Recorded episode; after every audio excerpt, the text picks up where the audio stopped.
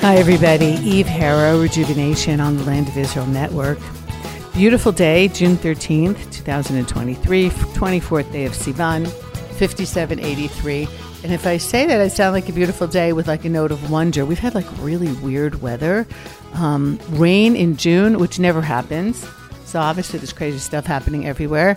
Um, apparently, the meteorologists were looking to see the records about rain in June, and they didn't have any that as long as people have been given keeping records, which obviously isn't that long, um, they have no record of it raining here in June. Very, very strange. Um, but it seems to be strange everywhere. All these terrible fires in Canada. I was with people from Toronto last week and they were just keeping an eye on what was going on in Ontario and just awful. And even and, and I'm sure a lot of you felt it in the northern United States because borders don't stop the air from blowing and it's really really crazy. And and uh, wow. I just hope wherever you are you're breathing well and uh, and you're okay. So I've had a really interesting last week. Been all over the place been working like crazy balancing my private guiding with my work for One Israel Fund, which is really taking off, I have to add. We have a great, maybe I'll interview her. We have a great new head of Israeli operations, Racheli Vassal, and she knows tons of people, lighting lots of fires and, uh, and putting out other fires. Is that going to be the theme of today? Anyway, she, uh, lots going on. I've got three day trips coming up that are going to be out there very soon. Um, there's a little bit of a delay because of all the changes in the office. And so July 13th, Southern Chevron Hills should be a really great trip, including Tena Omarim, which nobody ever gets to. That is where they absorbed a secular community that absorbed the very religious people from Morag and Gush Katif and they just also had infiltration there a couple weeks ago. So lots to talk about. Holy cacao chocolate, great lunch at Cafe Ronel overlooking the Judean desert. So that's July 13th. And then August 22nd and 24th, two wine days. Uh, up in the Shomron and Binyamin area. So yeah, not that many trips that I'm putting out um, this summer because it turns out that I'm traveling more than I thought I was. First two weeks of July, first two weeks of August, I will be in the States. Um, going to be at Beth Shalom Synagogue in Lawrence on the Shabbat of July 8th. That was just closed this week. Had a great talk with the rabbi there, lots of interesting topics. So that should be great. And the Shabbat before, there were some personal plans that got canceled. So I'll just be around in that area. And if anybody, if any of you want to meet up, I'll be in New York City, I'll be in New York, New Jersey. Anybody want to meet up, talk about what's going on here, talk about getting involved in what's going on here be in touch with me, obviously privately, eve.harow at gmail.com, and, uh, and we'll see what we can do. So last week, I was up in the north, hadn't been there in a while. Golan Heights is so beautiful. Did the uh, little, like the ATV rides out towards the border with Syria. Very quiet there now, but of course, as we know, things can change super quickly. So what we do here is we take advantage of situations when we can and uh, and make the most of it. Super beautiful. Stayed at a really nice hotel, Gourmet, on uh, on the Kinneret, just north of Tiberias, right near Migdal. Never stayed there before. Really nice, amazing breakfast, beautiful pool. I was out there at eight in the morning. My favorite combination: cold water and hot sun. So uh, ran around. I was with uh, a group of Jews and Catholics and lapsed Catholics and basically people on a search, which is what so many of us are. And the the greatest place I think to add to that search is Israel because it's just all around the spirituality, the places, the understanding of why people went, where, when, what the terrain looks like. Super special. Um, so done a lot of churches in the last week, and it's always like so interesting. Obviously, for me as uh, as a Jew, it's maybe not obviously. It's not a religious experience. It's a cure. It's an academic experience. It's a it's fascinating for me. It's obviously I'm in there to educate and to teach. So, um, but I'm always so interested to see who else is in there, what else is going on. But I think I do that everywhere. Also in Yad Vashem, less crazy about guiding Yad Vashem, but it's something that has to be done. So guided Yad Vashem, the Holocaust Museum, twice in the last week. Again, always super interested to see who's in there. Um, I was in there with somebody whose background is Hungarian, not Jewish Hungarian. Interesting perspective. She remembers her her grandmother talking about how they the Jews of their town were rounded up, shot, and thrown into the well. So it's interesting for me because I hear a lot, of course, from survivors and from people from the Jewish perspective. Don't always get the opportunity to speak to somebody uh, from you know from the not Jewish side, and so really interesting conversations and, and different perspectives all the time, like gathering it in. Um, ridiculous amount of curiosity that I have, but it's really great, and it, it like you know it doesn't always it makes me change my mind. It makes me not change my mind. It makes me want to look other things up. Speaking of which i'm reading a book now. I'm not going to mention the book by name yet because i want to be in touch with the author um, since we were in egypt this is going to be kind of a free flow podcast if you haven't gotten that yet um, after Egypt. So I'm just fascinated by so many things about Egypt. So I picked up this book about some of the treasures that were found in King Tut's tomb and what they say about life there, which is actually pretty cool. For example, I mean, one of the things that they found in there is a chest, is a box. And apparently in ancient Egypt, you had like your box, right? And that's where you kept all your family treasures. I mean, it was like that also, I know from reading books and, you know, in the older days or even now, you know, you had your special box in, in the Western world, and that's where you kept your your quilt that someone gave you for your wedding, and you know all those kinds of special things. Um, and I was looking at the pictures that were depicted. I think there were three chests like this that were found in Tut's tomb. And I was thinking, well, of course, like the Ark of the Covenant, we had our box. We had our beautiful box where we kept our special things. The special things happened to be really special, like a jar of manna and the, uh, you know, the Ten Commandments, the original ones, the broken ones, the whole one. So yeah, we had a really special box. But, um, very like a lot of stuff and also because i was also di- guiding city of david and we were in the kotel tunnel tours and really getting into the first temple period getting into the second temple period and a lot of what that means and how you know there was that um, attempt successful i don't know i wasn't there to get people into the temple with music and with incense and you know in, into a large building that might have scared people. So um, you know intimidate the size of the building when people really lived in small homes. Anyway it was just like a, a lot of stuff going on and i love it because it draws on so much of the knowledge that i have and makes me like put things together um, in a way that i hope you know can resonate with people and uh, and have them understand a little more what the ancient world was like, what the Jewish world was like, why Christianity starts, uh, the differences between the early the religions then. Also, guided was in the um, Israel Museum and and talking about the Dead Sea Scrolls a couple times this week, and also what does that mean, and why are there differences in the scrolls, and why were certain scrolls were writings that we never heard of before? Who were the Essenes, uh, the people that apparently wrote them? Not necessarily. Do we identify them? Why were they mad with uh, the ruling class in Jerusalem? So just like a lot of stuff that really you know has me flitting back and forth between the past and the present, um, and always also trying to drag people into my world. Like we did the Kotel Tunnel tours twice. I was with different people. Excellent. I have to say, really excellent guides in the Kotel Tunnel. Very impressed. But one of them talked about, she was talking about how they were excavating and they had Palestinian workers in there up until a certain point, which was under the Muslim quarter. And then they, and then not. And then she didn't elaborate. And I said to her, like, you know, why did you, first of all, why did you call them, you know, Palestinians, not just Arabs? Because the words do matter. And she said something along the lines of, Well, I wanted to show that we were working together. And I said, I don't think you left that impression. You needed to add a sentence or two. So um, she's basically, she said, Well, if people aren't, you know, aren't bright enough to understand what I was saying, then it doesn't matter. But it does matter. And it's not a matter of people being bright or not.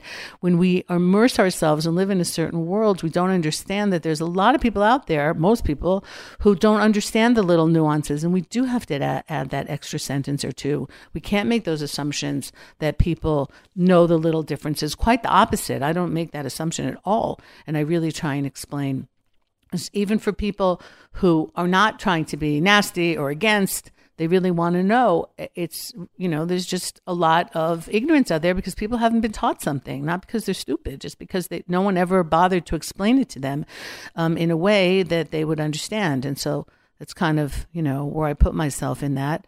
Um, and hopefully, hopefully, you know, making a little difference in any way that I can. Um, I'm excited to be the MC for uh, the dinner for the Michael Levin Lone Soldiers base next week. Richard Kemp, Colonel Richard Kemp is the guest, and he's amazing. I've met him before. So that should be interesting. You know, just trying to, like you said, think I'm having an interesting time? Definitely have an interesting time. Speaking of dinners, even though I did gain a kilo last week running around with my tourists, because like we were eating at Dex and all these amazing places. Like I'm, I'm going to pass up that food. Had goose liver for the first time. Don't think I'll be having it again. Um, I'm not such a big meter anyway. Definitely an experience though. I can see why people like it, but I think I'll take a pass. Also very fatty. Uh, anyhow, so back to the dinners that I haven't uh, stopped going to. So tonight there is a dinner for Efrat. It's 40 years since Efrat was founded, uh, honoring Rabbi Riskin and his wife and some of the people who really helped that happen. We showed up five years later. As I said before, I think on my last podcast, this Shabbat, 35 years since we made Aliyah. Pretty amazing, really pretty amazing. Still, still in awe of, of that event and uh, bringing the kids all together, the, the kids and the grandchildren together. Just have a little barbecue and acknowledge the huge difference that we made in their lives by taking that decision to move here. Something that all of us, all of them, thank us for. Even though it's not easy, it's definitely, um, especially when they see what's going on. We came from Los Angeles, especially when they see what's happening in the states, especially Los Angeles. Well, I just heard. I don't know if this is true or not. That California is about to pass legislation that a parent is considered an abusive parent if they don't allow their child to go through a sex change. And if there's a divorce, the parent who is on the side of the kid wanting the sex change is automatically going to get custody no matter what else is going on. And if that parent is a decent parent and can raise a child properly, I'm like, uh, if this is true, this is like even crazier than ever. I'm going to be in LA in early August um, speaking Shabbat Scholar in residence at the Jacob congregation, but like, whoa, what what on earth is is happening here? Uh, just like so so many crazy things. Well, it's hard to. So Israel a little bit moving in. Okay, I just heard that Beilinson Hospital is uh, allow, and I don't know if this is true. I hope it isn't. It's one of the hospitals in Tel Aviv is allowing fathers who are having a baby with a surrogate to stay in the maternity ward with the women who actually had their babies. I don't know if that's true. I hope it's not true. And I hope that we push back against some of the craziness and don't really allow it to come here. It's definitely not going to come here in a really big way. Too many conservative people, small c, living here, both Muslims, both Jews, both Christians. Um, but Tel Aviv is kind of its own world, anyhow on the way back from the north last week, the, the van broke down on Route 6, two hours in the hot sun on Route 6, waiting for a replacement. Um, we were trying to get back to Tel Aviv a little early because the Pride Parade was starting and some of the streets were going to be closed off. So, I mean, we got pretty close to the hotel, but not the whole way, and uh, had interesting discussions in the van about that whole event. And, and uh, you know, like I said, Tel Aviv kind of goes by its own rules. But that two hours in the sun meant that my De Karina chocolate, which I got from the boutique chocolate place in Ein Zivan on the Golan Heights, melted into one solid mass. Am I saying that I didn't eat it anyway? Of course I did. But uh, yeah, but that was the price that I paid. Thankfully, no more than that. And everybody got there safely. And it's impossible when I was talking to other tour guides about this. I mean, it's impossible to be running around and going with people without occasionally something going wrong. So a car breaking down, having to wait, but everybody eventually getting there safely. I'll take it because uh, there's all when you get out on the road and you go out, there's all kind of like all kinds of crazy things that can happen. And thank God, trying to uh, to keep that all in control. The summer's coming back, seeing tons of people around, especially youth groups, but not only. As it looks like you know the COVID is over another discussion. What is in our bodies? Those of us who took the vaccine stuff's coming out right now that doesn't make me so happy. But that is discussion for a different day and how much we are being manipulated by the powers that be. Some things coming out now in israel really coming out like just now i mean today about uh, one of the top left wing journalists in Israel now coming out. I hope he's got security around him, coming out with how the police sat with journalists and really like to get them, you know, to write badly about Netanyahu and about a lot of other things. Like, whoa, whoa, whoa. Uh, what is happening here? What is happening in other places? Oh my God. So this has the potential, if it's reported on the way it should, to really be like a huge, huge deal. Also with Yair Lapid and some of the things that he's been complaining about against Netanyahu, it turns out he's doing himself. So we'll see if this comes out or if it's quashed. Um, but uh, I try not to pay attention so much to what's happening here politically. I mean, I have to, but as you'll notice, I haven't interviewed a politician for a while. I'll have to get back get back into that, but it's just um, I'd rather deal with the fun stuff, with the with the ATV rides, with the chocolate boutiques, and with you know organizing my thoughts and my education into presenting like beautiful PowerPoints or on Shabbat source sheets about some really interesting topics that people don't think about, uh, you know, and being involved with other things. But every once in a while, you just can't avoid the political stuff, and and I do have to like learn about it and read about it and be up on it. But it's just, um, it's just all for all of us living in free societies. Are we uh, are we losing our grip on the free societies? Like uh, even this book that I was reading about Egypt, I started talking about that and about the things found in King Tut's tomb. Really interesting book. But when he's talking about the land of Israel, Canaan, he's talking about Palestine, and in that time period, that word didn't exist anywhere. And, uh, and I'm going to write to him and say, like, what is that? Is that, you know, because uh, um, my, my radar is up for the little, little nuances that feed people information that's not true, that then get them in their brain to feel like, oh, this country is, you know, indigenous Palestine. So the people are the indigenous people, which of course is a total and utter lie. Um, and even in little things, like in a book that really has nothing to do with this situation at all, it's a book about ancient Egypt these are little subtleties, and I really would like to get an answer. Maybe he can give me a great explanation, and I'll go, okay, fine, I get it, and maybe not. And so it's kind of like everywhere this revisionist history, and uh, and it, it builds to a crescendo and to people having opinions that are based on not really true things, and uh, and that is unfortunate to say the least. So um, never fear, some of us are out here trying to make sure that at least some truth trickles in here and there. And yes, there's opinions, absolutely, but there's also some flat out truths, and that is one of them. Okay, I'm going to bounce. This is short and to the point, uh, not guiding today, but still have a whole lot of other things that I have to do planning trips and making calls and organizing things and pinning people down. And now, um, when I go to in July to uh, to Beth Shalom in Lawrence, they want to have the ancient wines. That's going to be part of the talk that I give on Shabbat morning. So I got to uh, arrange that, getting some of those wines down here and all kinds of things. All good, all amazing, all good. As long as I'm healthy, got up in the morning, all in control, have a great cup of coffee in front of me, and I'm in the land of Israel. And so uh, just hoping that all those things stay that way. And, uh, you know, when I pray in the morning, I pray for the things that I'd like to have happen, but also more than anything else, gratitude, gratitude, gratitude for the things that I do have. And more than anything else, especially this week, our 35th anniversary of Aliyah, just gratitude for just waking up in the land. So wherever you are, like I said, stay away from the smoke. If you're planning a trip here, be in touch. You know, we've got our day trips. Lovely, great to have you on them. If you want to do some private, fun things, personalized, love to be with you if I'm available. Uh, and so, once again, as always, thanks to Tabitha and to Ben for putting this show out to the Land of Israel Network. And uh, take care, everybody. Eve Harow, Rejuvenation. Goodbye for now.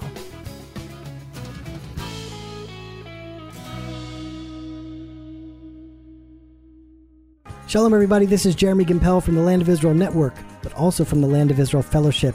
We have members from 31 countries joining us every week Sunday live at 6 p.m. For those that can't make it live, they get a direct recording. Just go to thelandofisrael.com slash fellowship.